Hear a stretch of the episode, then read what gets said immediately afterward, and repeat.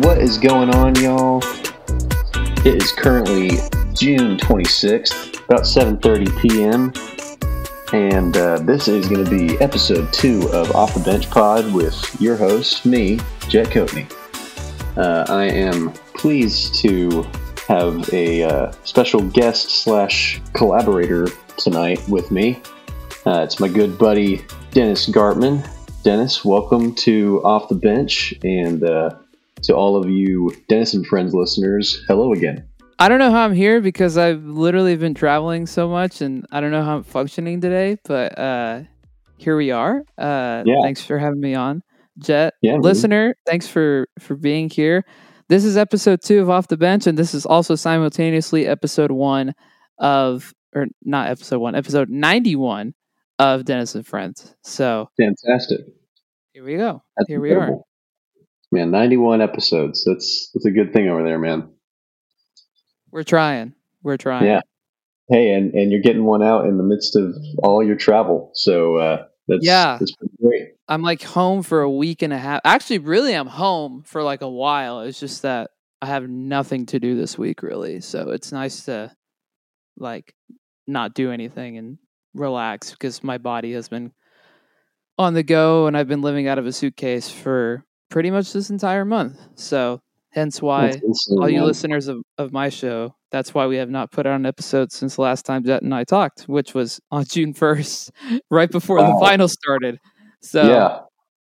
yeah, sorry for for the delay, but we're back. Well, uh since we haven't talked since then and and you uh probably have some some stuff to add in about the the finals, how that all wrapped up.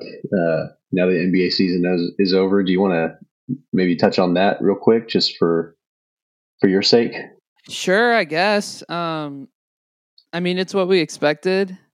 I was, Mhm. you know, not around to be brutally honest. I've not watched game 5. Like I still haven't gone back and watched that game on on DVR.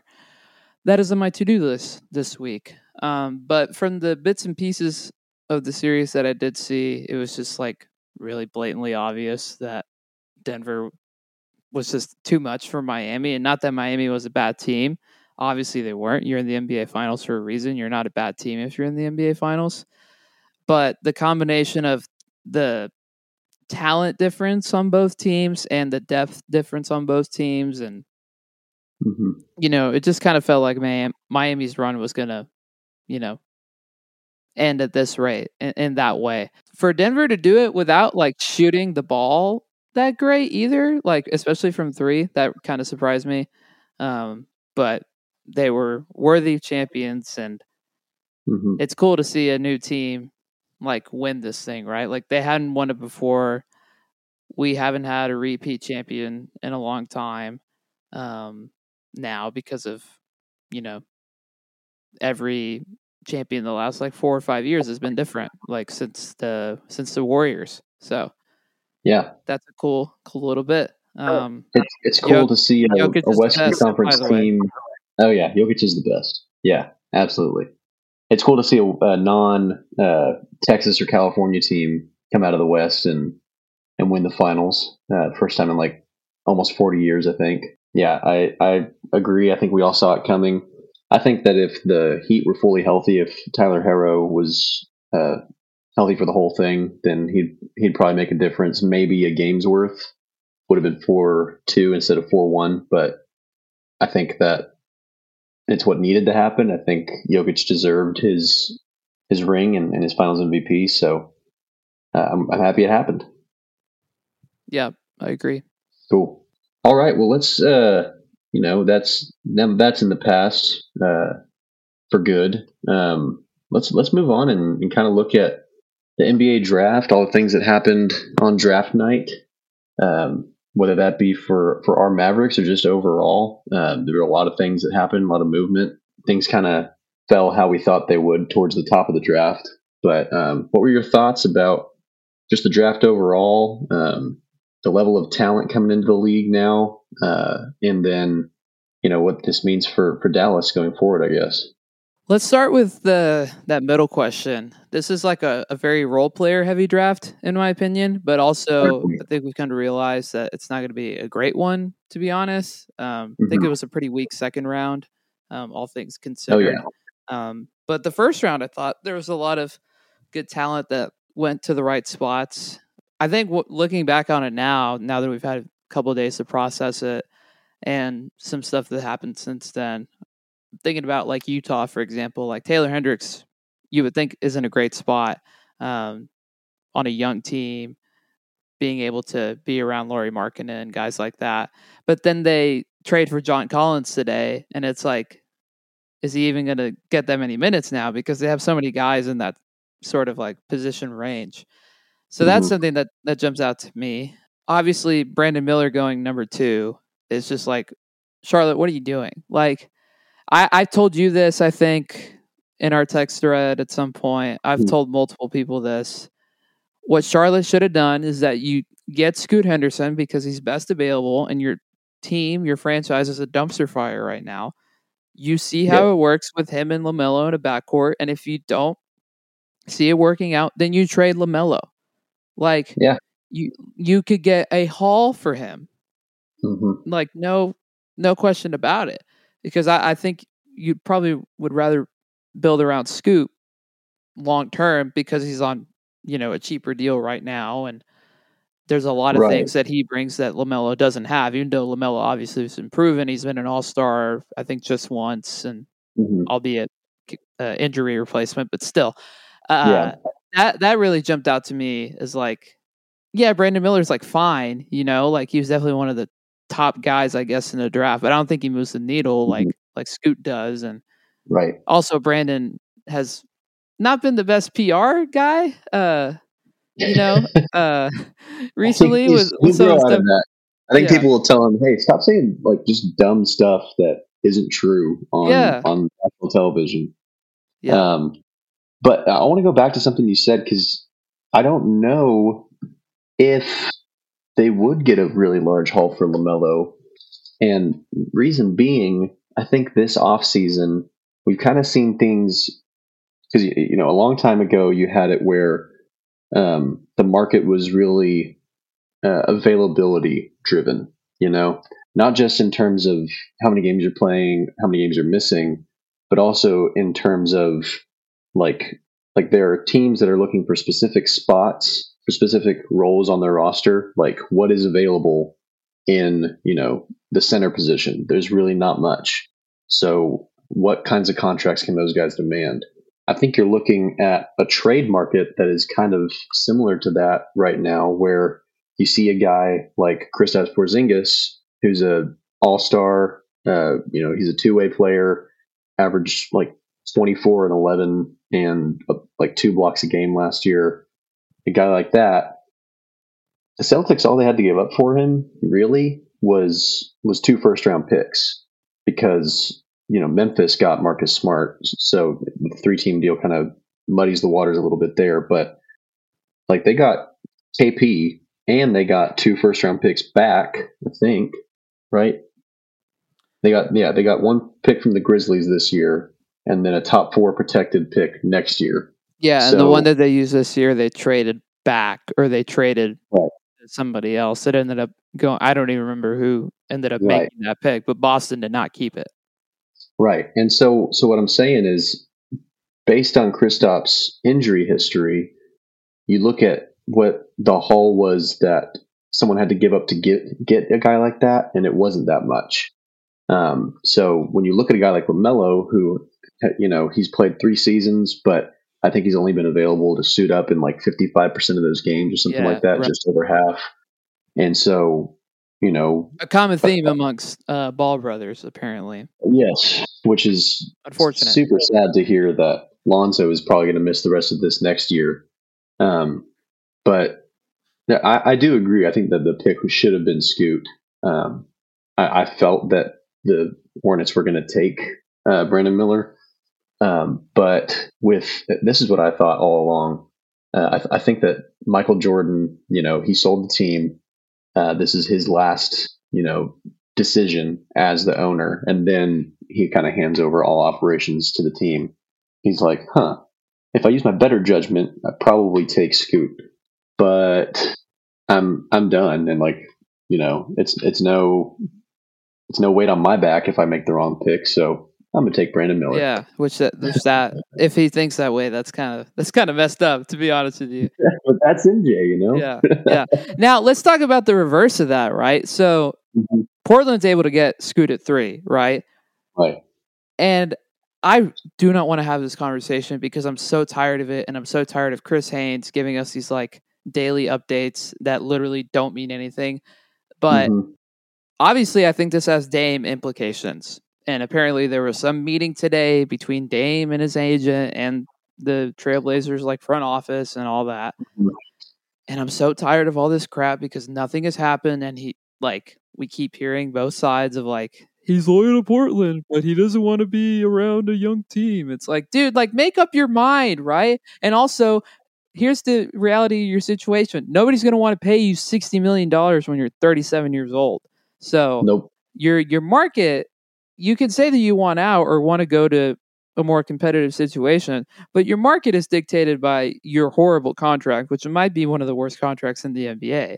Um, mm-hmm. it is mm-hmm. one of the worst contracts in the NBA if you think about it. Yeah. So I guess I, my question for you, man, is how do they play this out? Do they just go ahead and get it out of the way, or do they sort of try to make him and like Scoot and Lillard and Simons and Sharpe all work together? Because you can't have all four of those guys on the same roster, right? Like there's there's only one ball. We're going to talk about this with with other teams at some point. There's mm-hmm. only one ball to go around, and yes, they're not all going to start together. Like you know, Beal and and Durant and Booker are in Phoenix, for example. But where where's the where's the thinking there? Like, where's the what's the game they, plan? I guess because I, I, I, genuinely don't know, and obviously Dame is the yeah. The elephant in the room in all of this. I'm just ready for it to be done because yeah. I feel like they're stuck until he decides what's to do, what to do and what he feels. I agree, man. And you know, it's been the same story for the past like five off seasons. I feel like it's it's always been Dame is happy in Portland and wants to win a title in Portland, but he's unhappy because the front office is making the wrong moves. At, at some point, you have to, if you're him, you have to just be like, well, they've proven to me for the last decade plus that they can't make the right move. So I got to get out. I, I think that the fatal mistake on the Blazers' part was just drafting Scoot instead of instead of trading the pick. Um, I think that the right move and definitely not the long term right move, but the right move since you are burdened with Damian Lillard's contract is to trade the pick in an effort to get someone that can help you try to win now. If you trade the pick for, I don't know who would would have been available, maybe they could have gotten in on the Bradley Beal thing. You know, like if they if they would have tried that two weeks ago, they could have gotten either Beal or KP or talked to the Blazers about doing like a sign and trade with Kyle Kuzma, um, where yeah, no like, kidding. Especially Washington didn't even get a first round pick in like any of that, which I want to talk about that later because that yeah, it's just yeah, I lost brain cells once I you know processed all that. Anyway, the the Wizards have done yeah. We'll talk about it later. Yeah, we'll talk about Portland right now, but that third pick is valuable. I mean, there's t- high end, top level talent at number three, no matter who's there, um, even if it's not Scoot there are other great players in this draft. I think moving forward, you have to look at your assets and say, okay, Dame's contract is almost immobile. We just drafted Scoot. We're not going to trade him. We've committed to this guy. He he is the future past Dame. You look at those other two guys that you're talking about, Anthony Simons and Sharpe, and I think you look at those two guys and you say, I think Sharpe gives us a lot more upside all around um, Simons has proven to be a great, great scorer um, and a good secondary playmaker, but I think Sharpe is a much better defender, and he has a lot of upside that that Simons just doesn't. So I think you look to move Simons. Maybe you can, you know, package him. Maybe try a sign and trade with, you know, if you're gonna if you're gonna start and look to utilize Sharpe even more, uh, put him in the starting rotation sign and trade Jerami Grant and Anthony Simons for a win now player because that's the closest that you can get to an asset as valuable as that third pick. Um, I think that should be their next move forward. But what I think is going to happen, just because we know the Blazers front office, they're going to let Jerami Grant walk to Sacramento. I think that would be an awesome pickup for the Kings. We can talk about them later. And I think that they're going to be kind of sitting there like, who do we start? Who do we not? Because we didn't do anything with the, any of these four guys in the offseason. Um, and it's just going to kind of be a, a, dumpster fire where where they're looking at about a 10 seed again, um, maybe, if that, you know, in the ultra competitive West. Especially with how the draft played out. I, I, I want to just go back on your point about trading back. Like, think about because Portland has a weird roster, like a really, really mm-hmm. weird roster that's like, yeah. they have some great scoring, but they have no defense really, and they don't have a lot of great wing depth and stuff like that. And I think right. about, for example, like Cam Whitmore, who slid a lot to mm-hmm. 20. He slid to Houston. You trade that three pick and you get, I don't know, say you get 16 and, you know, 29. I don't know. You get two other like late first round picks. I mean, Whitmore's there. You know, you mm-hmm. could have drafted him at 16, for example you know, guys like that that could have provided you not like star power, but like quality depth, especially mm-hmm. in the mm-hmm. wake of what I think I also agree with you. Not necessarily Sacramento, but I do think uh, Jerami Grant is not long for Portland like anymore. Like I think he's gone. So uh, yeah, I, I'm just like I, I get what you're saying. Um, with, with that's what they should have done. Um, but also this gives them that insurance now that in case Dame does get traded, you know, like they have mm-hmm. something to build upon. Not to say that you can't build upon Simons and Sharpe, but like there's not that like star power, there's not that like true superstar yeah. potential with those two that you could get with Scoot if he pans out because right. of his athleticism and the fact that he's so bulky and you know mm-hmm. what he brings to that position. I think he has the potential to be a star, like in the league. Right. Those other two guys are just really good, like athletic and scoring guys that can bring mm-hmm. you a mm-hmm. lot of offense. But that's not the same. So I think this is more of a like, okay, we don't want to be completely in the cellar if uh if Dame eventually does go out. So right. let's go ahead and get the guy who fell to us because Charlotte is stupid and take advantage of it and let's go from there. I think that's probably right. their line of thinking. Um, yeah. Although yeah, no I, I, I, totally get about, you know, maybe they should have just shipped it off earlier. Yeah, in no way was it a bad pick. Like it's it's Scoot. Like we we've all seen the tape. We we see we can just look at the guy and be like, okay, this guy is a is a A plus level athlete with you know really good intangibles, good playmaking ability, uh, and I, I, we've talked about it before. I think he he has you know his ceiling is Russell Westbrook esque, maybe not quite there, you know, with all the triple doubles and everything, but it's that same level athlete that you're getting and that drive and competitive hunger. So so it's it's the right pick for sure. It's just I, I don't know. I I feel like this might be the final nail in the coffin in Dame's ringless career. Because I don't know, and I don't think he'll ever get one in Portland. The the Trailblazers with this front office probably will never sniff a championship. Um, and then at the end of the of his career, does he really want to go ring chasing? Um, I don't think that that's his character. Um, I don't think that's how he's built. So, yeah, very interesting situation there in the yeah. north. Yeah. West. Yeah. Can we talk about Atlanta for a second? Because I'm confused by what they're doing. Right, like I didn't love their draft pick, um, Kobe Bufkin Actually, it's like they already have so many guards, right? Like that mm-hmm. dude's not going to play. Like yeah. you, if you keep Trae, you keep Dejounte together, which mm-hmm. sounds like they're going to because they got rid of Collins today. You have those right. two guys. You have AJ Griffin, who's not necessarily like a guard, but he can play the two three spot a decent mm-hmm. amount. Like you, you got to give him minutes, right? And you have Bogdanovich still, who's going to take up mm-hmm. minutes at the two and the three. So like, like what, what what's happening here? Like, yeah, I don't get that pick. Uh, mm-hmm. They finally got rid of Collins today, like we talked about or mentioned a couple times already. Um, listener, if you don't know, it's John Collins for literally Rudy Gay and a second round pick. how wild is that? That that is all the return that they could get. But finally, like that's what yeah, uh it's a bag of chips, man. Yeah, straight up. it's ridiculous. The fact that the Mavs couldn't somehow get involved in that, like, it just baffles me. Um, because like I don't love John Collins, but I think he's an upgrade at four over whoever we're planning on putting in there. Um, so yeah, that's disappointing, but it's also like you you can ask, you know, what's going on in Atlanta? What are they doing? But also, what is what's going on in Utah? Why are they why are they stacking up on power forwards? It's weird. Like, are you going to start?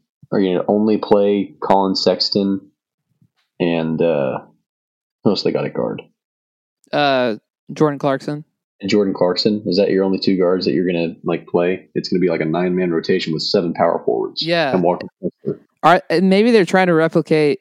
Maybe they saw uh, Lauri Markkanen's Cleveland stint, and they're like, "We want to do that where he plays the small forward."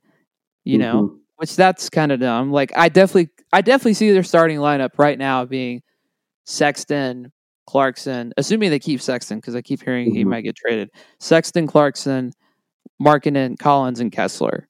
Like that Yeah. being your starting five, and it's like okay, like decent, you know, but like where are those minutes for uh for like I said for Taylor Hendricks who just got drafted? You know, like Yeah. where's that? You know, gonna end up? and you're in the West. Like, if you want that to be your starting lineup, then great. But that'll get you maybe a play-in spot. I mean, you're not you're not competing and making a trade like that one today for John Collins. It's a we want to compete kind of trade. Um, so I don't I don't know. That's a confusing situation. But to answer your question about the Hawks, I think we're going to talk kind of about way too early power rankings later, um, and I think you will be uh, not surprised. I actually don't think you'll be surprised, but where I put them, just because I, I don't know the direction of this team. I think they're still take, taking trade offers for Dejounte Murray. I think he's still on the block, so to speak. I, I just don't think that the future is bright there, uh, and it it has to have an effect on a player's mentality when they're constantly in trade talks, as Dejounte Murray has been since he became a Hawk, Right. as John Collins has been for the past three years, and as Capela has been for the past two years. So when you have those guys, and even uh, Bogdanovich, when you have all those guys knowing that their front office doesn't really trust them, is looking to find replacements for them, then you know, I, I just feel like it's not a great atmosphere to be in as a player, which has got to affect team chemistry. And you can say what you want about how important chemistry is, but um, at the end of the day, you can't just have a bunch of talented guys and expect to go and compete in the playoffs. You know, They're bound to do something else, I feel like. I still don't understand why you still have Capela on your roster um, when Mhm. clearly I feel like they're trying to give that starting center spot to Okongwu, you know, Mhm. um, especially because he's younger and on a cheaper deal. It would not surprise me if he gets moved. Would not surprise me if Bogey gets moved still, um, unless Yeah. they want to keep him around. And also DeAndre Hunter, um, especially with how little they got for. I mean, you can get more f- for Hunter than I think you can get for for Collins, but not much more. You know what I mean? Um, Mhm. I think there's a little bit of a. You could probably have to throw in another pick. I think to get uh to get DeAndre Hunter. I think there's a world, a real world next summer where we might be talking about Trae Young asking for a trade out of Atlanta because so far this roster that they've managed to construct, and granted, free agency is coming up, but I don't think that free agency is going to have all these like superstar moves where players are bouncing around the league. I think a lot of players' best options will be to re-sign with who they're with at the end of the day. They might test their value on the market, but I, think that a lot of people will will stay put. Um, and it kind of has to do with what we talked about uh, with the new CBA and and all these different rules that they put in place. And kind of what I was talking about earlier, where it's a it's a new market. It's a different kind of market out there. Um, there's not going to be a bunch of big spenders. I don't think there's not a lot of opportunity for big spenders. I, I had it pulled up.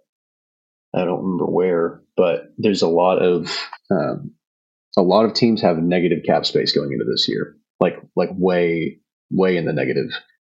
Even after the Wizards made those two moves to get rid of Porzingis and and Beal, they still are negative negative thirty one million dollars in cap space. So, and there's the umbrella uh, where that gives you like a little bit of a cushion um, to go above the cap space or the, the hard cap. Um, but I don't think a lot of teams, especially not Washington, that are not looking to compete right now, are going to go into that umbrella and uh, spend a lot. So I think you, if if this roster that's the Hawks have right now, if they're looking to compete with them, then what they're going to be competing for again, like the Trailblazers, is a play-in spot. Um, which when you have a guy, and I know our opinions on on Trae Young are pretty linear. We we we haven't really changed much on our opinion of him, but a guy of his talent still, uh, you got to put something better than that around him. And if they do trade him, they could get a haul for him. Speaking yeah, of sure.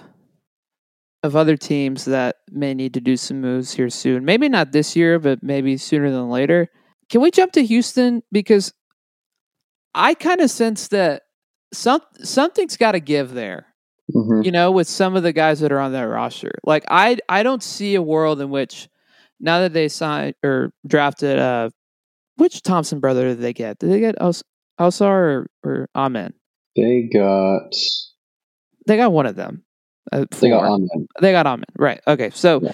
you have him. You have Jalen Green. You have KPJ. You have Tari Eason. You have Sengun. You have other guys that I'm blanking on right now because my brain doesn't function right now after traveling for three weeks.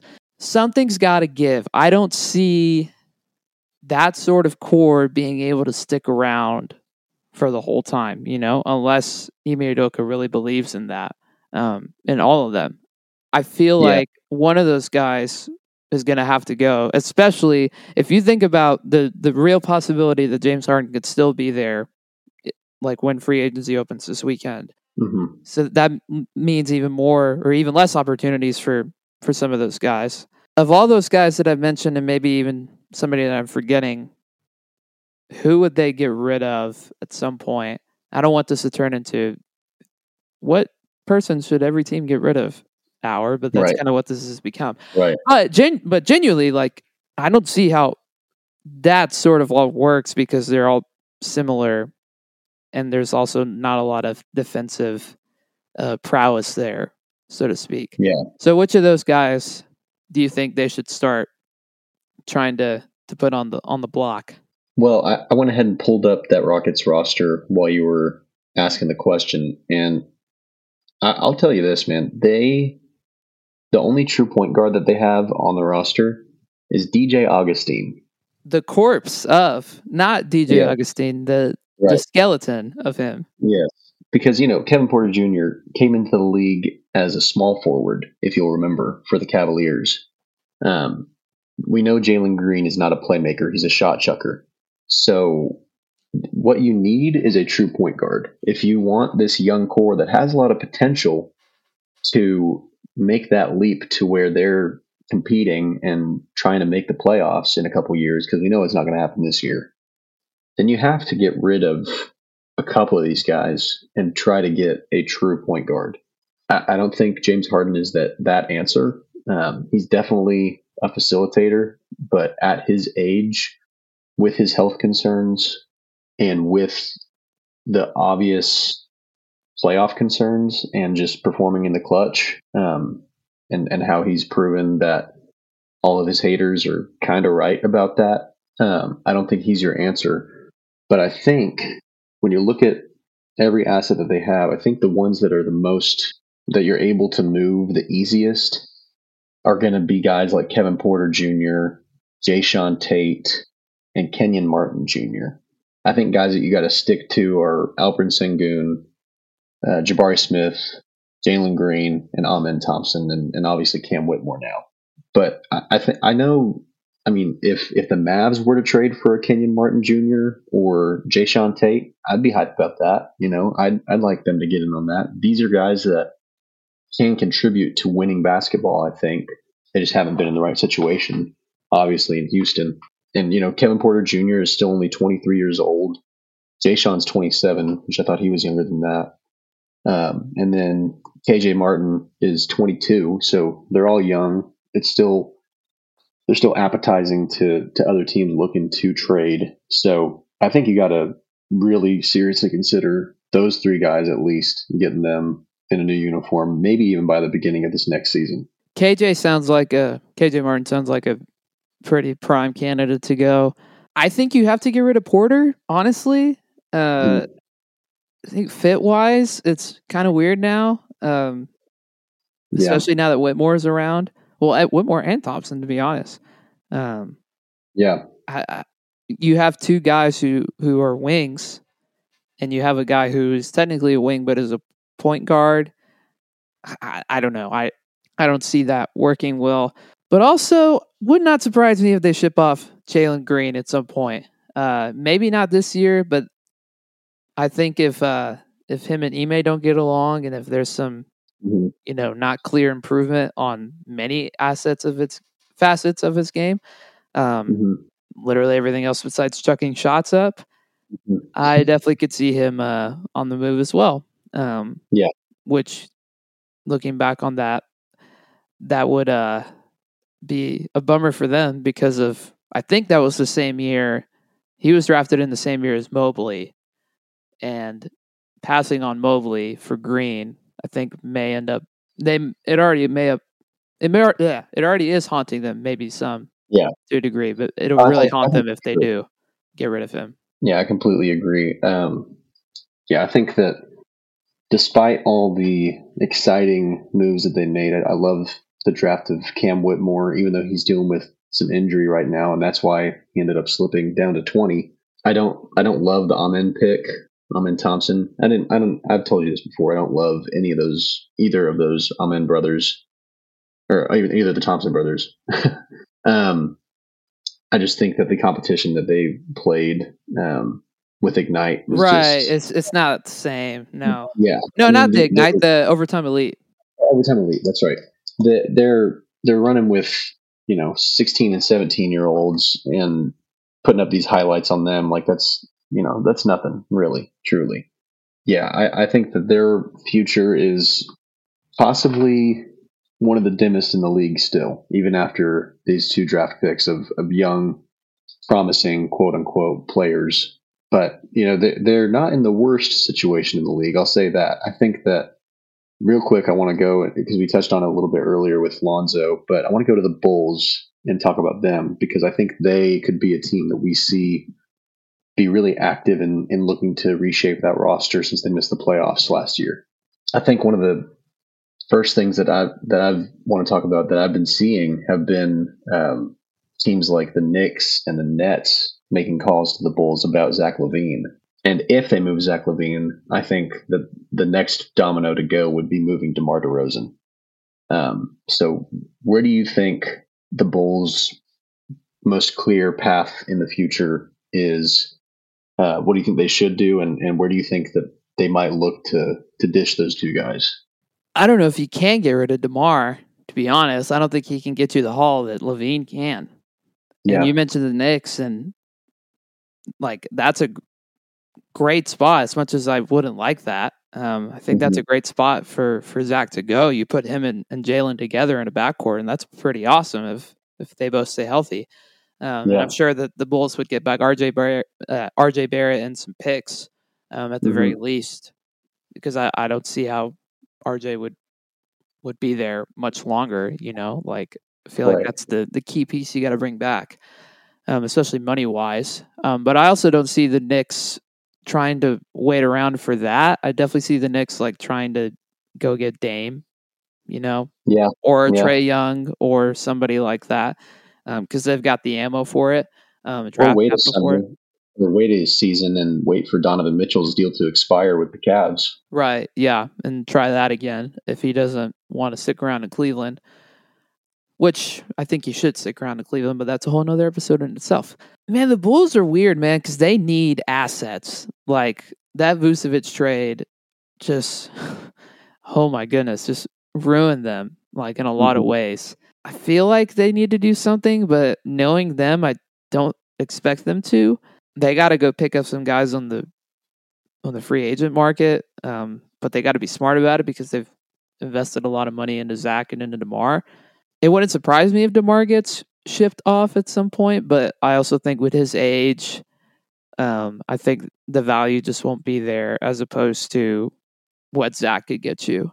Um, even though Zach right. is a is a riskier injury play, um, his age and his athleticism, and you know the fact that he could be a really good like number two on a on a good team, um, I think that that brings a lot of value. Um, so I don't know. I, I know that's not a great answer to that question, but knowing the Bulls, I don't expect them to do anything. I totally ex- expect them to do very minimal things or to stand pat at mm-hmm. the end mm-hmm. of the day because that's just who yeah. they are. You know, we talked about free agency a little bit, and we kind of talked about the the Suns deal, but I, I kind of want to get into that a little bit more and kind of get our reactions from that now that we know exactly what Washington's getting back uh, for both of those guys. Who's the biggest winner out of? So uh, there were you know, we got like five teams here involved in in all the trades, but we got the Phoenix, Washington, and um, the Phoenix Washington deal, and then we've got the Phoenix or the Celtics Washington and uh, Memphis deal. Yes, and then we've got the the Warriors and and uh, Wizards deal. So, which team do you think, after all that dust settled, is looking with the brightest future right now? Boston, I guess. I mean, here's the thing about the Wizards, right? Like I already mentioned it early in the episode, and this is not original thought and it's not an original concept. But how in the world are you not getting a for sure first round pick out of any of these deals? That yeah. is shocking to me. Absolutely shocking to me. Well, they they got they, get two they have swaps. They have a lot of swaps. Uh, Didn't, no, I, no, I don't. Well, they have no one first, but it's like 2030. Yeah, I thought they got uh, the 27, 2027 first and a 2030 first from that Warriors deal. I might be wrong, but anywho, like that was not great value either way. They got a oh. lot of seconds and a lot of guys, and they're gonna have to do some shake up there too because you can't have Tyus Jones, Jordan Poole, Monte Morris, and Delon Wright I don't think. Yeah. Like yeah, all around. Like you you got to get especially Morris and Wright. I feel like one or both of those guys will end up not being on the Wizards at the start of the season. I did not like that Memphis did that. I mean, I like that as a Mavs fan. I like that they decided to just goof around and kind of cash in some of their chips towards Marcus Smart, who will be able to steady the the waters for the first 25 games without Ja. Um, is a much better defender than Dillon Brooks, sure. but he doesn't help their uh, horrible three point shooting and spacing in the playoffs. Um, mm-hmm. I think it puts a lot more uh, pressure and weight on Desmond Bane, and I don't know how Bane will handle that, especially with his tiny mm-hmm. T Rex arms. Um, he's not as much of a head case as Brooks is, but he's still a little bit of a head case, and he's not a good playmaker. And Tyus mm-hmm. Jones was a better point guard, a better playmaker, and now you've lost some of that. And so Jaw Ja has always been their best playmaker, right? But that like sort of gap between him and whoever the next person would be as the second best playmaker, I think just got a lot bigger. Um, a lot bigger. losing Tyus yeah. Jones. The Warriors deal, man, uh, it's just so so odd that Chris Paul is going to be wearing that jersey in October. Yeah. Like that's such an odd thing to think about. But I I commend them for, you know, figuring out the the end of the Poole Draymond stuff and doing mm-hmm. it the right way. I, I, definitely think that they should have traded Poole and gotten rid of him over Draymond. Um, so kudos to them for doing it. It's just weird that Chris Paul is the is the return there. So I would say that they're probably the second winner outside of Boston. Phoenix I mean, you lose depth again. You know, I mean, you lost Landry Shamet, but what are they going to do? Overpay, you know, Jock Landale and Torrey Craig, um, and pray for Jae Crowder to come back and and all. Like they have no money for mm-hmm. anybody. They're they're going to be a disaster, genuinely, and especially since they're not willing to trade Ayton which is insane to me because you need to trade him to get stuff back. You need depth. You, you just need like two or three guys back from from any deal. Exactly. Whether it be like a three team deal where you get two players and maybe some assets from another team, or like just like trade trade him to Dallas. I'll I'll send him. I'll send y'all two or three guys, and and we'll call it a day. Yeah. And, and that's it. Like yeah, it's it's really a simple thing. Like Ayton does not seem happy there. Does not seem like he wants to be there, and it's been that way since the finals run that they had. Really, but now we're here where he's still on the team and still not producing because his head is not in the game. Um, so yeah, I, I, I think honestly, out of out of all the teams, I think the Suns might be the biggest losers in all those deals that we talked about. Because um, you get, sure, you get Bradley Beal, that's cool. They also got Jordan Goodwin and Isaiah Todd, a couple more piece, pieces back from the Wizards. But who, when like, you hear those guys, most people are going to be like, "Who? Who?" Yeah, exactly.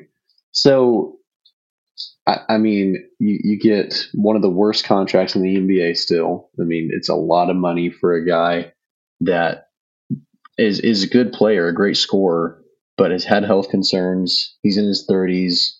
He's not he's not pushing you over the the hump, making you better than Denver. He's not pushing you over the hump and making you competitive with Boston. Um, so I, I just I think that they're big losers in that deal really any any team that was going to get Bradley Beal was going to have to give up too much. And I mean, they sent ten picks, ten picks total between the second round picks, six second round picks, every single pick between twenty four and twenty eight, and then thirty. Um, and then four first round pick swaps in all the even years from now until 2030. So I think that it's a ridiculous haul, even though none of those first round picks are guaranteed. I, I think honestly, you eat Chris Paul's contract one more year. Like like they could have just stuck with him, but yeah, it it's a done deal, and Phoenix is going to be playing with a bunch of retirement home uh, members uh, at the end of next year. So I'm just going to go on the record and say that Ishbia's been a disaster. Like it's mm-hmm way too in his head and way too much trying to be like a 2K GM. You know, like I'm yes. not not a fan of what he's doing um, at all. I, I, think it's horrible team building, to be brutally honest. Um, I'm not saying that just because I don't like the Suns and I don't wish them any success, but genuinely, I, I just don't see how you are going to get away with this, especially come April and May um, because right. you can't. Like you're gonna have to over rely on all four of those guys. And Kevin Durant is not young anymore, um, mm-hmm. and has injury history. And Devin Booker also has injury history, and Ayton has problems, attitude problems, and Bradley Beal is kind of a dud sometimes. So mm-hmm. not great. And as far as Boston goes, I guess they got the the best deal out of all of this, especially getting picks back um, with KP. But even then, it's like, is KP even a, that great of a fit? You know, like, like yeah, he he, he, brings a, a different uh, wrinkle to their offense. I will say, and that's something that they've needed, um, especially when Brown and Tatum basically play iso ball. You know, mm-hmm. every possession, switching off between right. the both of them. It's nice to have a little bit of a different flavor there. I think that's going to help them a lot. Um, and he helps spread the floor um, a little bit with his three point shooting. But is it really that much of a difference maker? You know, especially since they still don't have a true point guard either themselves. And you're going to have to rely on Derrick White a lot and hope that if you keep Malcolm Brogdon, which they didn't want to keep him because they had him in another trade that fell through, but because of his horrible medical, he's not been traded. Going to rely on those two guys to get you back to the East Finals and maybe back to another NBA Finals. I, I, I don't know. I, I don't see a whole lot of success there um, in that guard spot. I do mm-hmm. think this signals that they need to have some insurance for Al Horford. Not that Al mm-hmm. Horford is bad. He had a, actually a pretty solid year this past year.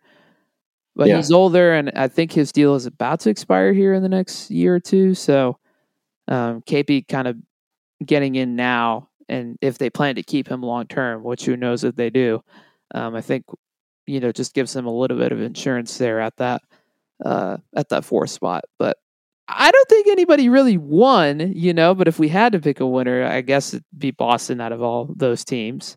And I and like I said, Golden State getting rid of of Poole and that horrible contract that they signed him to. So, what a weird, uh, weird set of moves um, between all of those teams. Very, very weird. And I don't even think the worst. Obviously, I said that I think Phoenix kind of got the the short stick there, but I think the weirdest move out of all of that is Golden State only getting Chris Paul. That is all you get.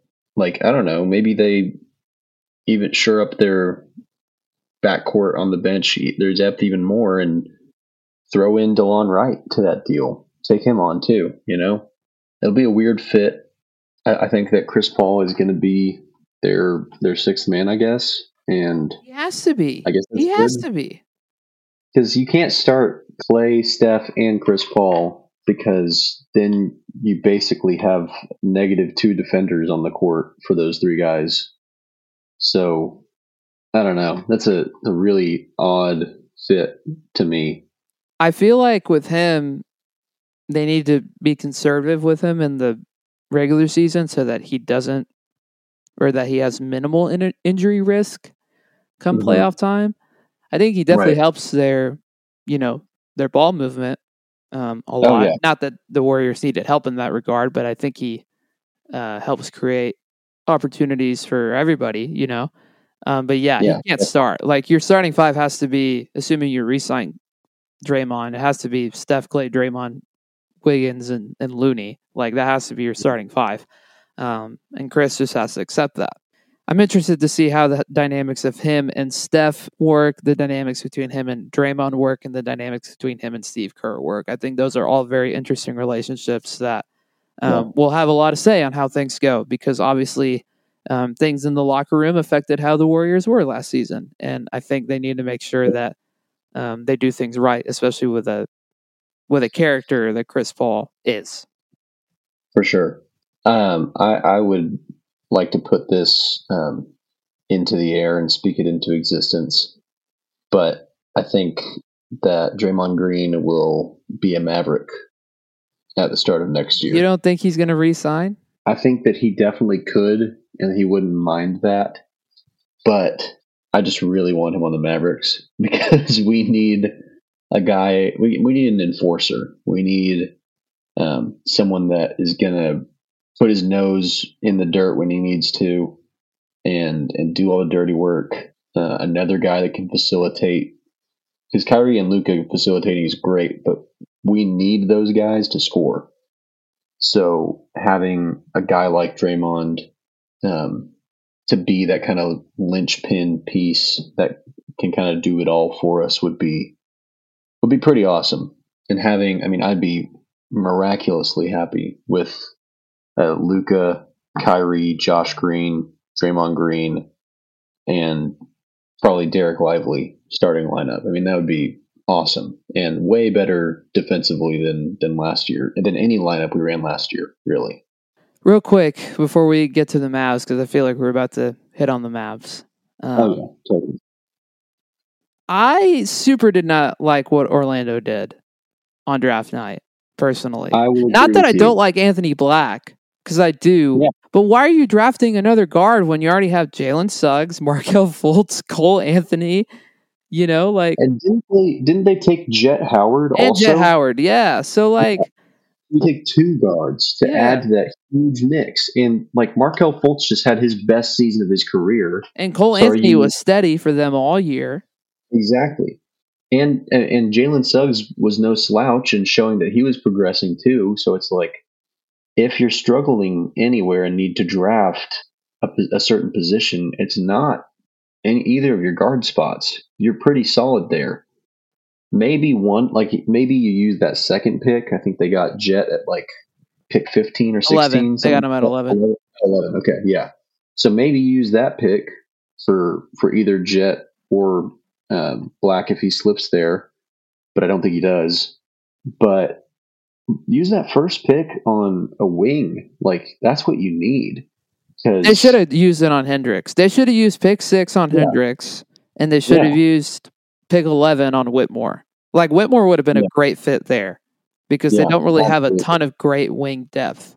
And I think right. both of those guys could have helped solve some of that. It's funny that they switched from, you know, having all these bigs like they did, you know, a few years mm-hmm. ago with Vucevic and Mobamba and everybody. And now they don't really all have that. And now it's all guards, right? It's it's weird how it shifted and the I guess since Mosley got there, yeah, I, I was very, very confused. Not that I, especially with Anthony Anthony Black. Not that I don't like Anthony Black because I think he's got a decent amount of potential to to do well in the league. But you've got guys there that you definitely could have taken. You know, um, right? Even if you wanted to take a flyer on the kid that uh, that Washington took, uh, Coulibaly, like mm-hmm. that would have been a better fit for your team than Anthony Black, sure. but maybe he was best available at the time. I don't know. Um, you could have taken the Houston kit too. Was it? It was Walker, Jarace Walker. Yeah. Um, over yeah. over Anthony Black or Jett Howard. You know, so not not super in love with what they did. To be yeah, honest, I, I did not have Anthony Black in my top ten um, when I was doing my mock draft stuff. So uh, I thought that he could have gone in the mid teens probably um, so I think that's really a reach. And again, love the talent. Um, I think that he plays with a chip on his shoulder. Um, he's he's a really gritty defender. Um, probably the best defensive guard in the draft, uh, besides Scoot. And so I, I, like his game, but is he a top ten pick? Probably not. This draft was, while you know, while it did have good talent throughout, um, a lot of teams I feel misjudged that talent that they were they were taking a, sh- a shot on, and I think really, it, I think NBA teams make a mistake in not just trusting their eyes sometimes, because I think the eye test, when, when you look at the eye test for all the guys that the Mavs took um, and made trades for, I think that the eye test is is a big green light for all of those guys based on what we need and their fit with the team. I think that was it was a really great draft for the Mavericks, and I kind of touched out touched on that in my first episode. But I, I think a lot of these teams that were picking in the lottery this year kind of just said, "Oh, well, this guy's got a, a really nice highlight reel," and a highlight reel is different than the eye test because the eye test takes into account who's he playing against, what's his competition, um, where what are his intangibles? What's his work ethic? Because that is all there and you can you can see that all if you want to but um, i'm not sure that a lot of nba teams really thought with their eyes this year. Sure sure. Two more quick things. Yeah. Jaime jaquez to miami feels like a great fit in a lot of ways but I also Love thought it. he was going to go to the Warriors because that also would have been a great fit. Honestly, like him in a yeah. Warriors uniform made a lot of sense. Oh, yeah. I don't super love him to be honest, but I've watched a lot of his games from you know watching a lot of UCLA, probably more so than any other team in college basketball the last few years. I don't know why. Part of that has to do with ACU playing them, um, right? In the in the tournament a few years ago when when he was he was there with uh with uh what's his name that's now in the Jazz that I cannot you know, remember his name. The other guard that they have mm-hmm. um, with him. So that that was noteworthy to me. Um, we're gonna talk about him forever and ever and ever and ever because he's gonna be hopefully really awesome. But I didn't realize how likable Wemby uh, was until right. this week, and like kind of seeing him at press conferences and, and media availability and his bit about breakfast tacos and all that. Like I love yeah. all of that, and he's so likable. Yeah, um, a family guy he is. Yeah, yeah, and like one rec uh, that I'll that I'll give to you and even to the listener here. Um, the old man and the three, JJ Redick's pod, they interviewed him. Um, yeah, a few days before the draft, and I loved it. That was a great. I listened to that on the drive down to Brownsville on Thursday, and, and I was just really impressed by his character and who he is as a person and his knowledge of the game and the way he thinks about stuff and yeah, it just genuinely like a cool, good dude that I think the Spurs are really really lucky to have, and this league For is going to be really lucky to have. And yeah, I, I I love him already. Like he's so likable, and obviously he's on one of our rival teams, I guess. But I don't think that's ever going to be a guy that I'm going to hate. You know, Yeah. or hate in a basketball sense, not like a human being, obviously. But yeah, Right, right.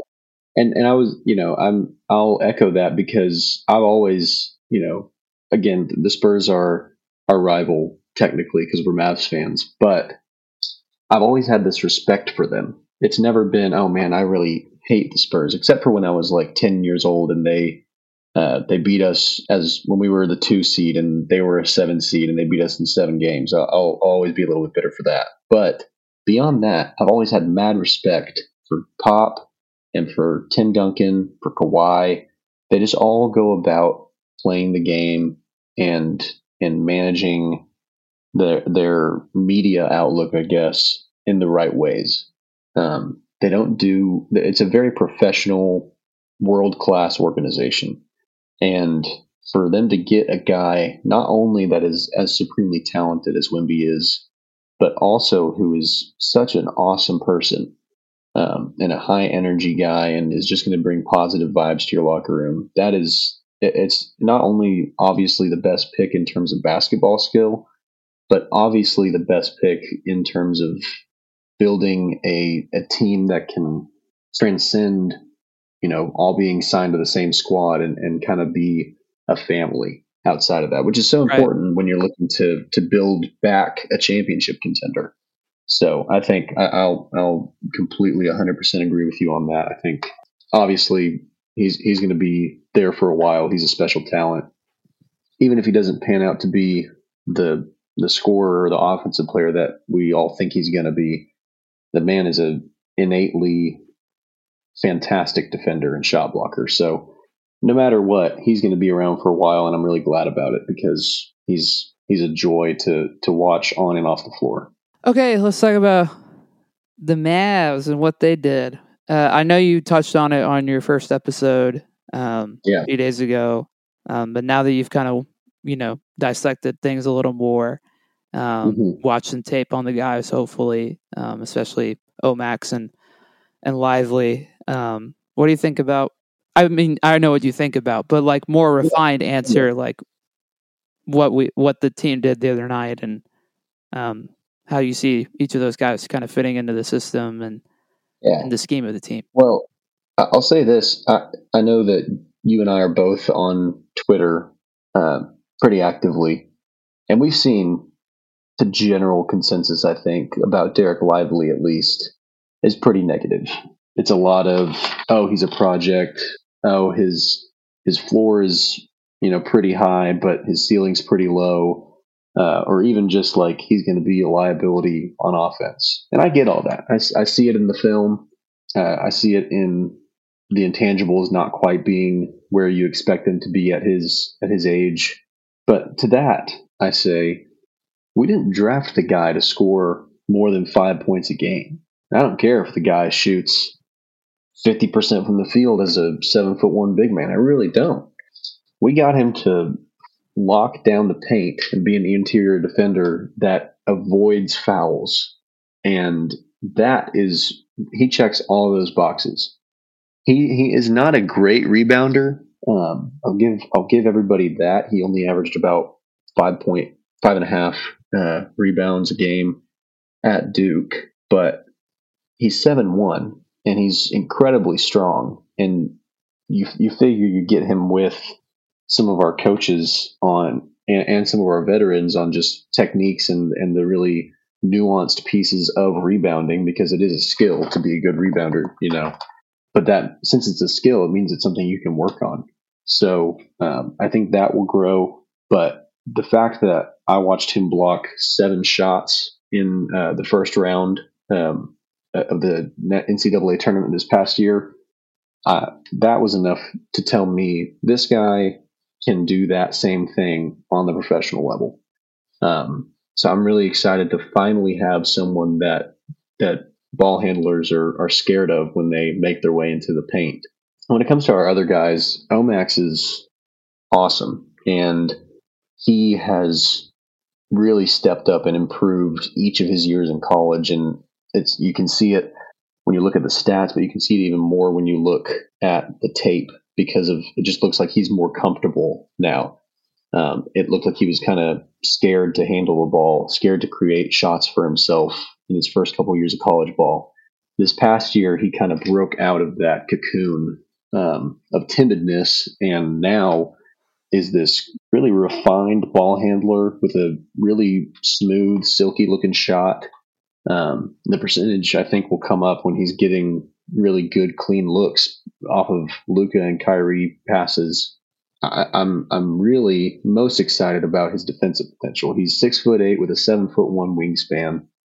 Um, I, th- I, think that he's going to be able to to guard uh, shooting guards uh, through power forwards pretty consistently, and, and he, he, can be able to switch onto anybody that we need him to, um, which is really nice in a, in a defense that's going to have Kyrie and Luka presumably um, at those guard spots. Having someone that can switch and stay with uh, other guards is going to be really really nice. And I'll even go and talk about the the two guys that we got um, outside of the first round in uh, Mike Miles out of TCU, who was incredible in TCU's tournament run. Um, and I got to watch him a lot just because he played Big 12 basketball. I watched a lot of Longhorns stuff. Um, he can do it all. He's he's got a little bit of everything in his bag. He's a great ball handler. He can shoot the rock. Um, he's a really great defender, really physical. Um, he's a good shot blocker for a guy his size. So, um, and he's a really good playmaker too. He was making some passes that kind of blew me away. I, I watched a highlight reel of his uh, on Twitter, and uh, that's uh, I mean he's got some pretty impressive stuff that he's capable of. And and Jelly is always it's always fun to see a guy like that that just has this kind of street ball um, play style and is able to be successful with it at the collegiate level. Uh, I, I, assume he'll probably get a two way. Um, spend a lot of a lot of his time this year in the G League, but you know it's really nice to have someone like that. That in case you know Kyrie goes down with injury, you know, fingers crossed on that. Please don't let that happen.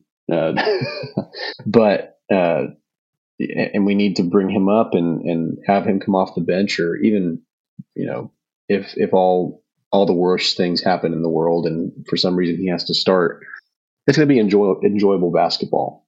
Um, and and he's gonna he's gonna be able to score with the best of them. He's he's a fantastic shooter, a great finisher.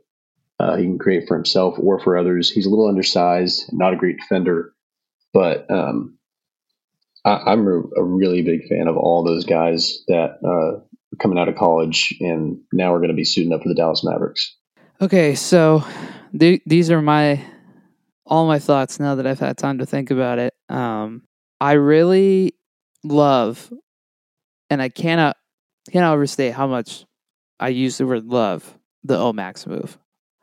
Mm-hmm. Watching tape of him and seeing just all the upside that he has, especially defensively, it's like, oh my gosh! Like, mm-hmm. I know this comparison has been made already, and we've even made it ourselves between you, me, and Clayton. But he is literally Dorian again, except more high energy and uh, has a better handle and and better cut potential. Mm-hmm. I think his wingspan is incredible. His footwork, um, I think, needs some work because I, some of the tape I was watching in uh, today, like he he would get like crossed up a good bit and like he would recover well. Um, like mm-hmm. because of how huge he is and how he used his footwork in a positive way.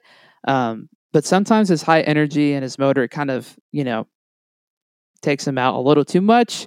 Um, it it definitely affects him on the defensive end and definitely affects him on the offensive end. Um, he he likes to use a lot of pump fakes, especially when he's down in the post, and sometimes he does a little bit too much. Um, so just refining that, I think, will be a big deal for him. I love that he is you know, he's not a great three point shooter, but he's a great three point or not a great three point shooter, a good three point shooter from uh, from the corners, which mm-hmm. there's no team that loves the corner three more than the Mavericks. So um, like that's not just me saying that; that is like statistically true. So um, I'm excited about that and how he can, you know, be there. He's a great cutter, great cutter. Oh my gosh, um, very adventurous there. One thing that I do need to see from him at some point is just like because he's a good defender one on one, especially and sticking with guys and fighting through screens and all that. Um, for his wingspan, I was reading that he only got like five blocks this year, you know, which is like Yeah. really interesting. His help defense is honestly kind of a dud. So, you know, just being willing to help there and kind of figuring that out and, you know, getting better there, I think will be good for him. But I'm in love. I, I genuinely think he has long term potential um, to be really good um, because you don't need him to be, you know, a 10, 15 point per game score. You just need him to give you all the little things, and he will do that very well. I like the Lively pick. I understand why we had to do it. It's always risky taking uh, centers, um, especially late lottery. You know, that's always kind of an interesting play. But I get why we did it. Um, he's got a lot of stuff to work on. But one thing that I don't think you even mentioned this when you talked about him last week, but one thing that kind of excites me, and if if we're willing to give him those shots, is his three ball. Like he's got a pretty decent shot. Um, His mechanics are are okay, and in the Maverick system that is very or that can be pick and roll heavy. If Mhm. we can use him out and pick and roll, pick and pop a decent amount, I think that that could translate well. That's not something that he did a lot at Duke, but I do think that's something that if that's something that we want to do, if that's something that fits into the offensive scheme, I definitely could see that being an avenue to where he gets his points because he's not that great of a scorer just in general. Like he's not he's not going to be a guy that gets you a lot of points. But maybe that's the way if he um, is using pick and roll, um, you know, rolling to the rim, diving hard, catching oops from from Kai and Luka, assuming Kai stays, of course, and uh, in a pick and roll or pick and pop scenario where you have him like trail out to the corner or trail out to the wing and and shoot threes. I, I think there's some potential there that I hope that the Mavericks are going to untap. But I agree with everything else you said. His defensive potential is insane. Um, Got to watch the fouls though, um, but that's you know that's not a new thing. That's a a young Right. player sort of thing. Um, just being Yeah. able to limit those fouls. You don't want him to turn into Jaren Jackson Jr. in that regard. Um, Right. and his hands could be a little bit better, um, and especially with pump fakes. Um, that's something that watching tape of him, he did get a little bit, uh, you know, exposed, especially off pump fakes Mhm. with his feet and with his hands and all that. But I don't mind it. Obviously, I wish Hendricks was still there. Um, I, I think he would have been a great fit, um, more so than I think than Lively. But you know, you got the chance to take him there. You go do it. He's better than I think.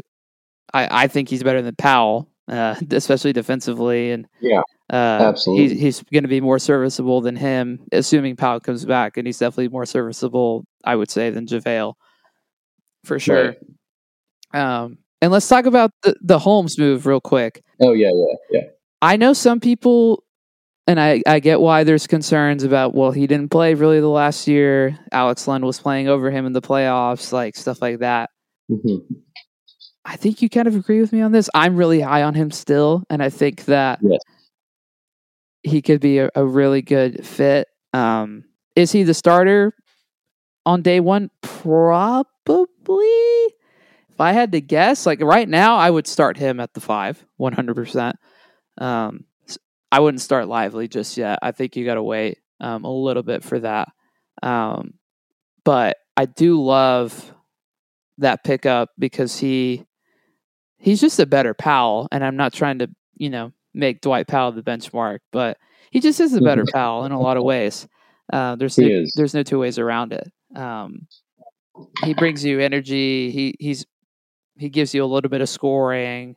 When he last had real minutes, like he played well, you know. So, and I know that apparently he had some personal issues this last year. So hopefully those go away, um, or not Yeah. completely go away, but those are not as prevalent um, when he when he comes back um, for the start of training camp and for the start of season. So I'm really big on it. I I super love that move. Um, and to get him with the trade exception and to actually use the trade exception, it's like hallelujah, the Mavs know how to do stuff now because Mm-hmm. they have not been willing to use trade exceptions before or or as well as they did uh, the other night. So I love what they did on that regard. I thought Nico did a really great job with that and uh, offloading Davis's contract. Yeah. And I think you know on the Davis bit, like you weren't expecting much from him when he when we got him in the Porzingis trade. Um, he, he had some good moments here and there, but honestly, I kind of like him in Oklahoma City. Um, I think I know they have a little bit of of some some bigs.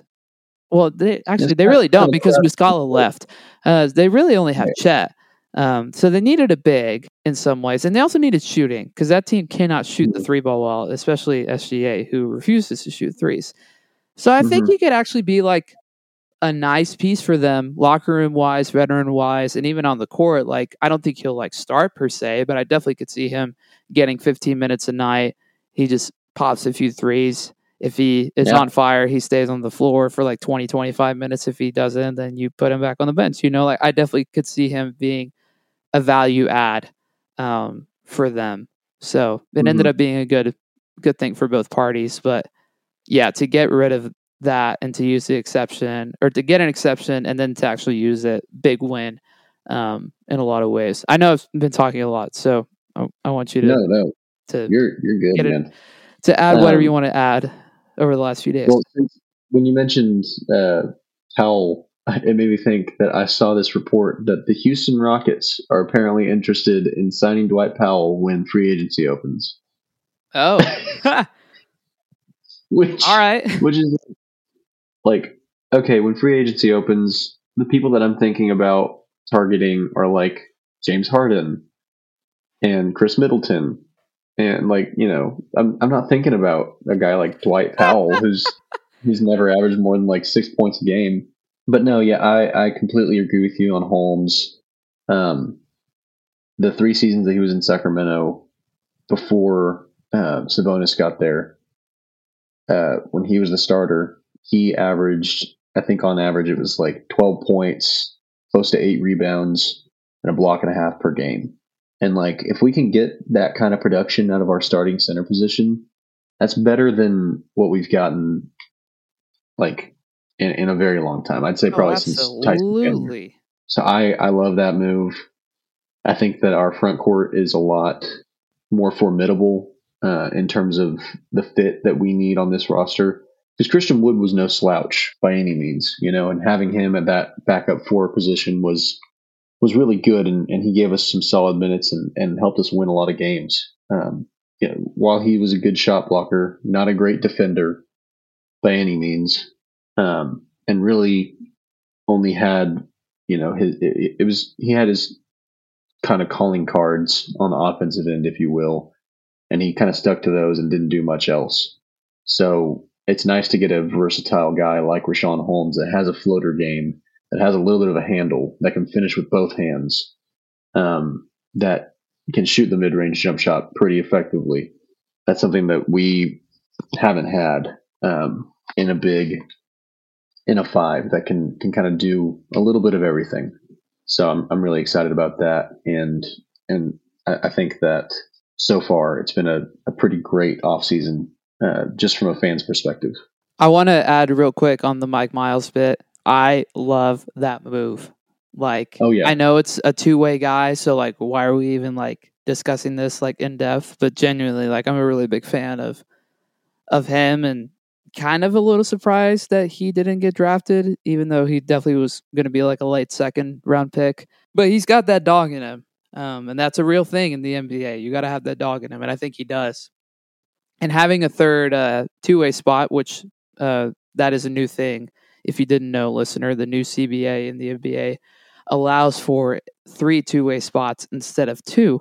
So we don't have to cut uh, McKinley Wright or AJ Lawson to make room for Mike Miles. Now, if we want to, now if we have to bring in a Jelly Walker, then we would have Mhm. to cut one of those guys or convert them to a regular roster spot, which we may end up doing anyway. But I am really, really excited about Miles because I, I do think there is a way because of what he can bring to the floor and his IQ. His basketball IQ is really strong. I feel like I Mhm. definitely could see him like getting out of a two way spot and like actually becoming like a legit player, even though he's a little bit undersized and there's obviously a lot of things that he needs to improve on still. I definitely Mhm. think there's the potential for him to actually be a, a pretty decent NBA player like here in the next Oh, yeah. couple of years. Which you don't say Yeah, that a lot of the times about two way guys. Right. No, I, I completely agree. I'm I'm hyped for honestly, like if I'm ever in town and there is a uh, like a Texas Legends game going on, like I, I think me, you, and Coop should definitely hit that up. You know, because they're gonna be fun to watch with with those guys um, playing some time in the G League. And the the summer league team finna go crazy, bro. Yeah, is Jaden Hardy playing on it? Again? Yeah, he should be. Yeah. I don't think he'll play good. more than like a couple games, but I think Sure. gonna play some. yeah, it's going to be really fun to watch those young guys. It's it's great because I feel like for the majority of of our childhood, the Mavericks were not ever a young team. You know, they they they had never had the ability really to develop young talent, and they they often traded their picks. Um, so it was just like it was always a bunch of veterans, which was never you know a really bad thing. We made the playoffs several years during our childhood and won a championship, but it's exciting now to see, you know, we've had success in developing Josh Green and Jaden Hardy, and now we're making draft night decisions that don't completely make us want to, you know, scream into a pillow. Um, True. but it's it, so it, it's just exciting from a fan's perspective to be like, oh, this like the direction that we're going in right now. Even though we've we've all collectively felt like there have been some boneheaded moves made over the past couple years, I, I think I'm confident that this team is going to be competitive. Uh, it's going to be fun to watch. I think we'll be sitting, you know, in a really good position come uh, this time, or I guess come like you know April of next year when it's when it's time for the playoffs again. So. Yeah. Yeah, yeah, for sure. Is there anything else that you think the Mavericks can do to add to this roster through free agency that is not signing Dillon Brooks? Bruce Brown. And I'm going to keep saying it because I think it is the gospel. Bruce Brown should be on Yeah. this team. He should have been on this team last year. We could sign him Mhm. with the mid level exception. He just won an NBA championship and had a big role to play in that team for the Nuggets. Please go get him. Like, I don't I don't know what else you have to do. You gotta go get him. Like he would be an absolutely perfect fit on this team. Now, realistically, other options that I think would be good. Um, I don't know how realistic it is because he may want a little bit more money, but the Harrison Barnes rumor is heating up again, and I'm still very much on that train. I've been saying that the last year. Yep. I think Harrison Barnes would be awesome for this team. Um, he, Totally he gives you a little bit of a different game compared to Bruce. He gives you more scoring than Bruce, even though Bruce got better in that regard with his shooting and his playmaking. Mhm. Uh, but HB would be great on this iteration of the team, and I think it would be cool to to right some wrongs with how uh, that time with him ended in 2019. Uh, so I would love that.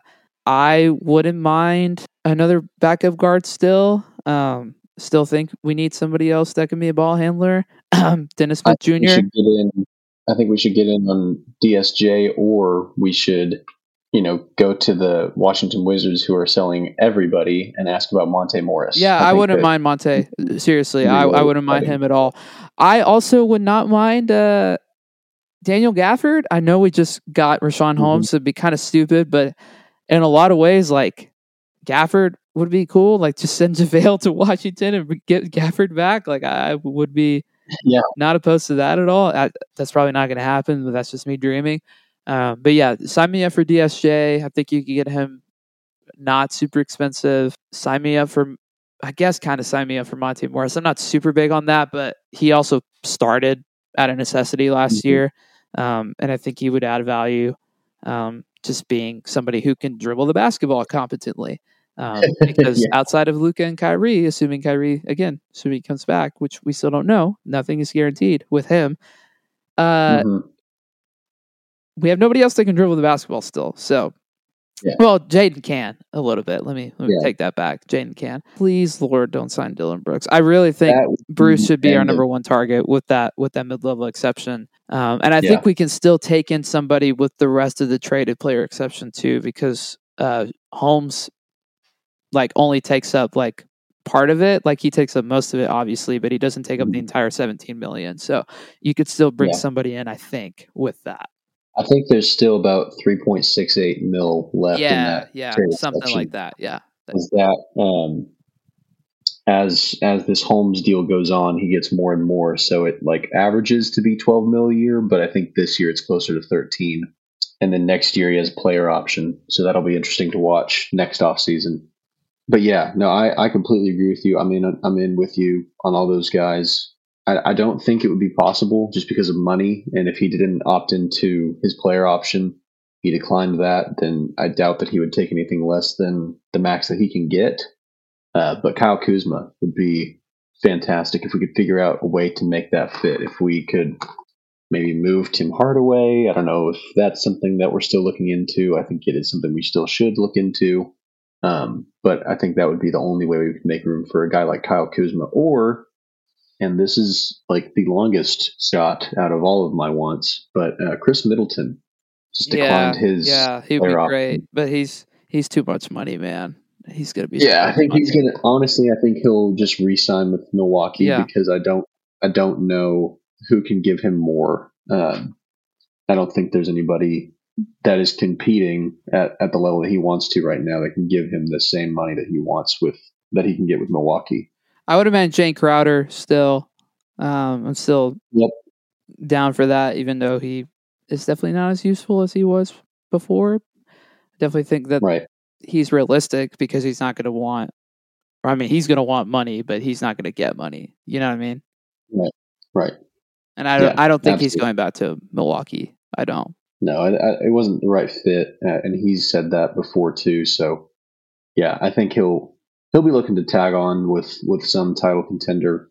Um, and you know, if he sees Dallas as a place like that, then then I'd be happy to have him back. Okay, hold on before you ask anything else. Blazers GM issues statement on meeting with Dame. I met with Dame and Aaron Goodwin, I guess his agent, this afternoon. We had a great dialogue. We remain committed to building a winner around Dame. So again, a whole lot of nothing. hmm I'm waiting for one of those reports to say Damian Lillard traded to Philadelphia Yeah, or Damian. Lillard traded to New York. Yeah, you know, like jeez. please end our misery. Yeah. Uh, the, the thing I want to kind of wrap Well, up. Well, not our today- misery, their misery. It's Yeah, funny for us, to be Yeah. honest.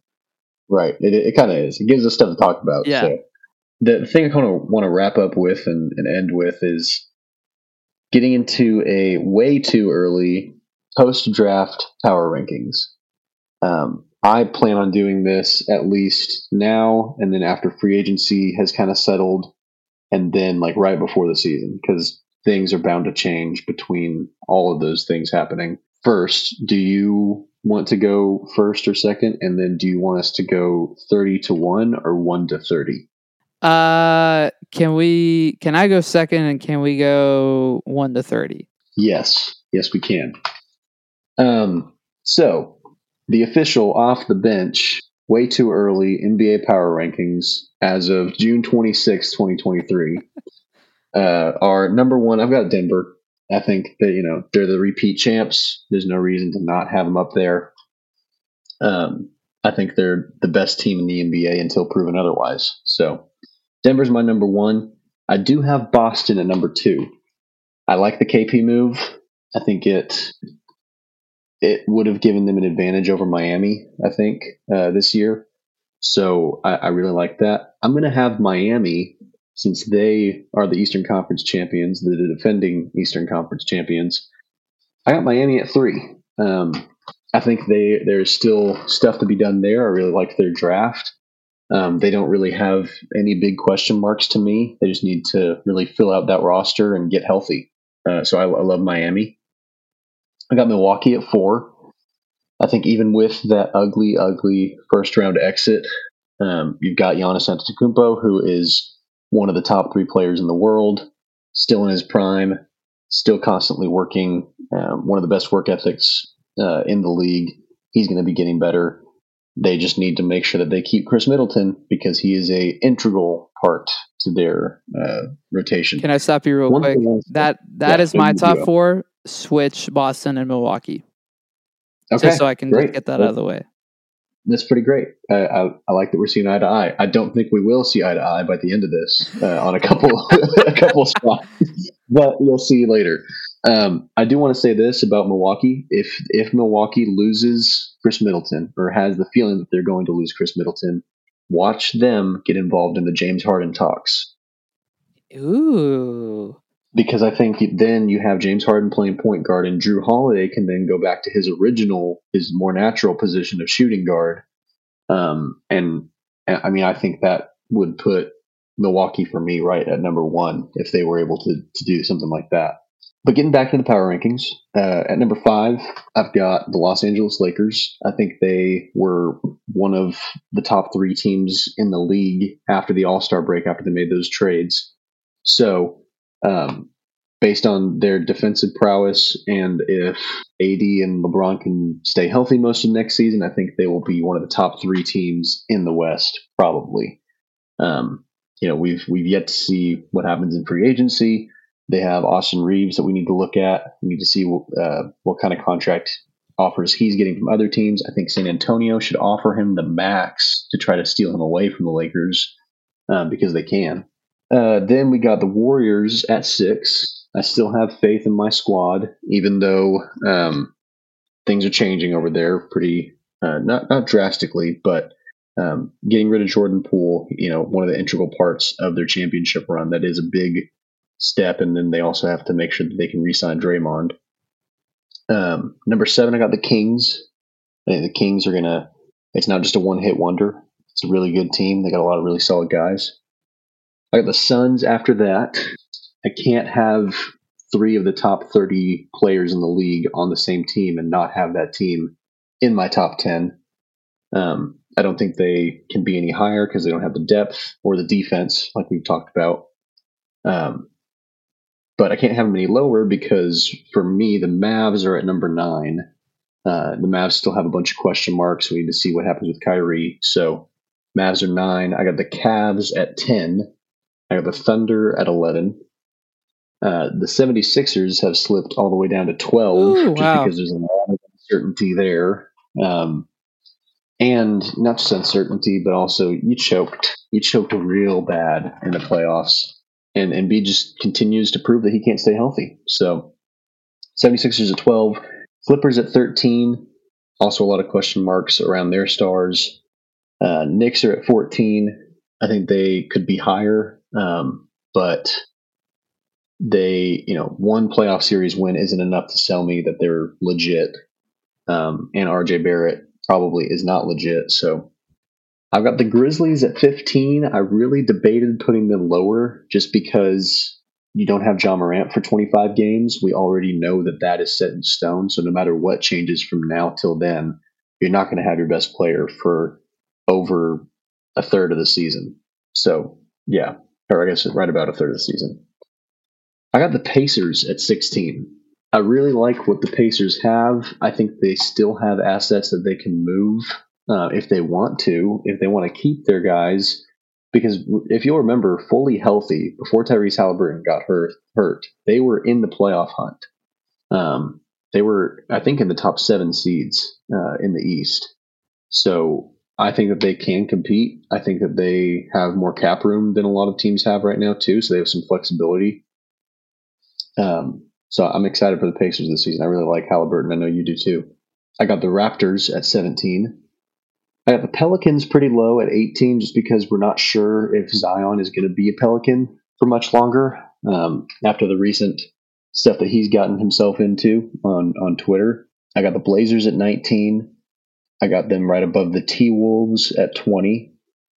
Lots of question marks there too, just about um, what what are they going to do with Rudy Gobert. Um, I got the Magic at number 21. That might be a little bit high because that is at least in the play-in. Um, but I got faith in those young guys. I think that they're they're hungry. They haven't been in the playoffs in a long time since Vooch was there, at least. So um, it's been a while, and um, I really like Paolo. Uh, I really, like uh, Franz Wagner. Uh, he's great. All those guards that we were talking about, I like those guys. I got the Hawks at 22, and the Jazz at 23, the Pistons at 24, the Nets at 25, the Spurs at 26. Oh, that's low on Brooklyn. Oh, wow.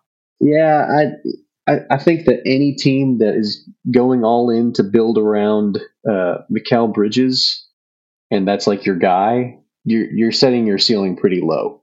Um, if that's who you're committing to, uh, he's not a bad player by any means. I I just don't think that he can be.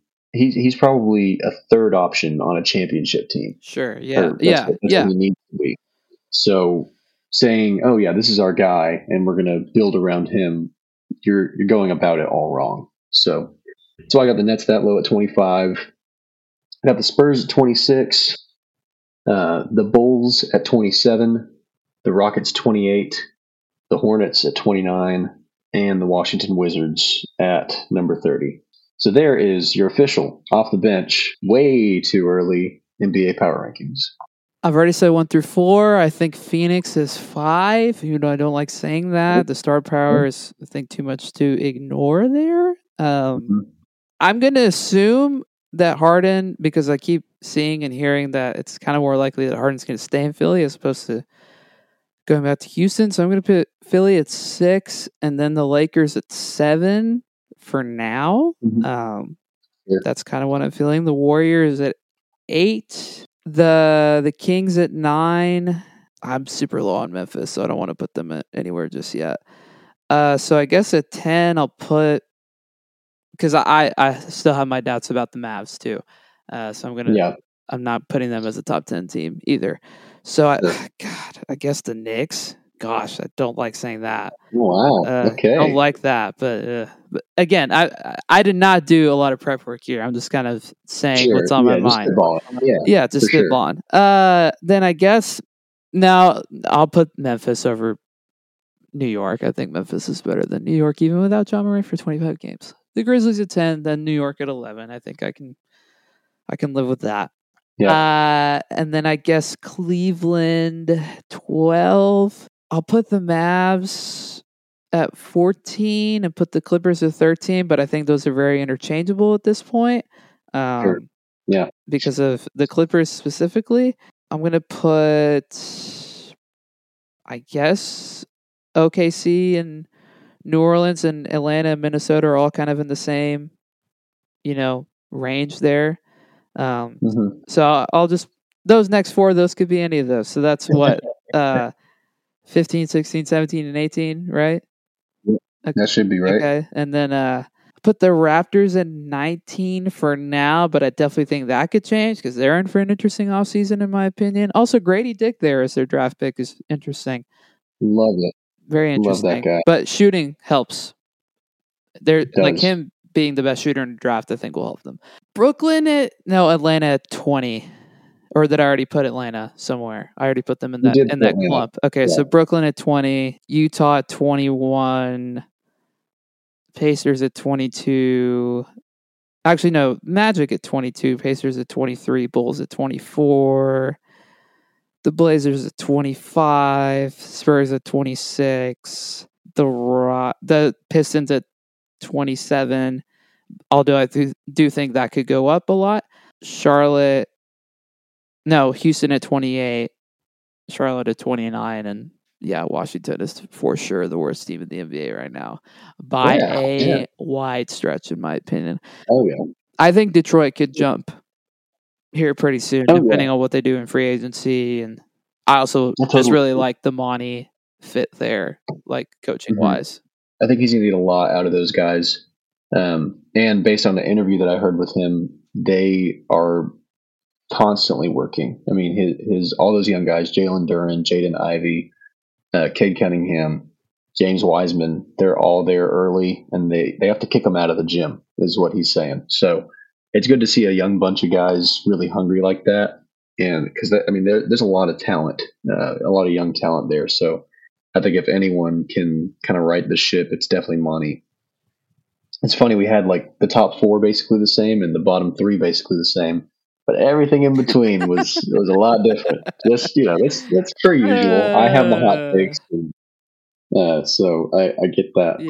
But just just a little funny bit there. Oh man, is that it? Is are we done here?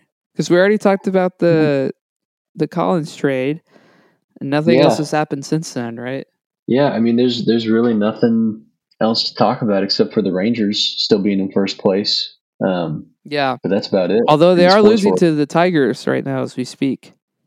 Oh well, that's unfortunate. And they just lost a series to the Yankees, Yeah. which was really stupid because they should have they should have swept that series. They Yeah. it was really really frustrating to watch. Yeah. Yeah, for sure. All right, you ready to get out of here? Because we're we're approaching almost two hours here. yeah, yeah, typical us in in in our fashion. Yeah. We just continue to ramble about who knows what, but yeah. somehow people listen to it. yeah so th- this is this is how we do it listeners thanks for being here on this collab episode of off the bench and dennis and friends we both of us really appreciate y'all listening um, especially if you're uh, joining the off the bench crew uh, be sure to keep the the listening streak up for Jet as he pumps out episodes because it helps a lot when you have consistent uh, listeners and a pretty nice listening base. So be sure to to keep sharing and telling people about this new show and especially as we get closer to all the new NFL and college football and NBA seasons like be sure to stay plugged in um, to off the bench for that. If you uh, like anything that we just heard you can rate and review both of our shows on Spotify on Apple on uh, Google wherever you listen to this podcast you can search the name of this podcast on those places right Jet or is it is off the bench uh, everywhere now I I, I'm up everywhere now. Okay, Yes. cool. I was not on Apple for a minute. It took a while to get uh, verified by them, okay but um, I'm officially up on Apple Podcasts. So yeah, literally wherever you stream, if that is you know on iHeartRadio or Samsung Podcasts or Amazon Music, yeah seriously uh, I'm up there. Yeah. So so it a listen. yeah go uh go rate and review um the shows there be sure to uh follow uh both of our podcast instagrams what is the off the bench one It is just off the bench underscore pod. Okay. Very simple. and then dennis and friends is at dennis and friends pod um as always with dennis friends you can email the pod dennis friends pod at gmail.com if you have any questions comments concerns anything like that you can follow the both of us on the twitters um, on the instagrams our accounts um, they'll be in at least in the show description for for DNF. Um, so you can go check them out there. Um, if you're listening on DNF, you can uh, check out all the other links to other stuff that I have, like music and other appearances on other shows and things like that, in the description as well. And uh, last thing before we go, if you're if you're new to Dennis and Friends, we usually do like a recommendation bit at the end um, called "Listen to this" or "Watch this" or "Do this" or whatever. Um, mostly listen to this because uh, I like music and like creating music and listening to music and writing music, and Jet does too. So we are going to both uh, express our love and affection for the new Valley album, "Lost in Translation," which is which is absolutely incredible. Fantastic. I I was talking with Maddie about this because Maddie, my wife, is kind of who got me hooked on Valley, and I have not ever really had an artist uh, that I look at their discog- discography. Yes, right? yes. how- yeah. Um, and uh, it's very rare that you can look through that whole thing and not really see a song that you don't like. That you know, there's like intro songs sometimes, or there's like these little interludes, whatever. But every song, it's like, oh yeah, I'll, I'll listen to that on my free time. I won't skip it uh, if it's in a playlist. So that's how this album was. Um, one of my favorite songs on the album uh, was "I Haven't Seen You in Forever," and then "Either Way I'm Going Your Way," probably a close second. Um, so definitely go give those a listen. Listen to the whole album. Uh, it's it's really great. There's there's some callbacks to their old stuff. I don't know if you noticed that. yeah. Oh yeah. couple of those. Oh yeah. I did. super cool, super cool, man. Oh, what an album! Yeah, for me, keep my stuff uh, evenings and weekends and natural were all standouts to me, um, along with the ones that you just mentioned. Yeah, great record. Oh my goodness, those those guys know how to put out a record, um, and they're Canadian, which I don't think a lot of people know that. I think people just think Yeah. that they're from the U.S., um, but they are Canadians. Like they are signed They to are. Universal in in Canada. They live up there, and they're great. So, yeah, go listen to them. Another that. fun fact about Valley is that uh, most of their listening base is in like Southeast Asia. Yeah, dude, Um, their Asia they're- concerts are wild. Right, man, it's crazy. yeah, they're doing a tour this fall, but they're only having two shows in uh, America, and they're both in Washington State. I looked into it already, okay. uh, but most well, they just did one kind of here. They're like did, redoing yeah. dates because they had to Right. cancel a couple of those other Yeah. ones, the ones in Washington. But yes, Yeah, most of those tour dates are going to be in Southeast Asia. So uh, if uh, any listeners are traveling that way, there you go. I'm sure tickets are cheaper there. So yeah, yeah. Well, maybe not. Maybe they're more expensive because they're a hot commodity, Yeah, apparently. So, yeah, yeah, yeah, yeah, yeah. Of course. All right. Uh, you don't have anything else to recommend? I've been watching the new Black Mirror. Oh, Um, okay. There's a couple good ones. Some of it's mid, so uh, it's like a semi recommendation. Sure. Go watch a couple of those. Loch Henry the, is is the one that I really liked. It was kind of a, a thriller, kind of murder mystery thing. Um, so it was it was pretty cool. Um, but that's my only like watch recommendation. Okay. Yeah, I don't have anything else. Hey, don't listen to Young Thug's album. It's not great. Uh, that's what that's what I'll leave you guys with. All right, let's get out of here. Again, thanks for listening. Uh, until next time, uh, be good and do good. Coatney, you got the last word. Peace out. That's two words.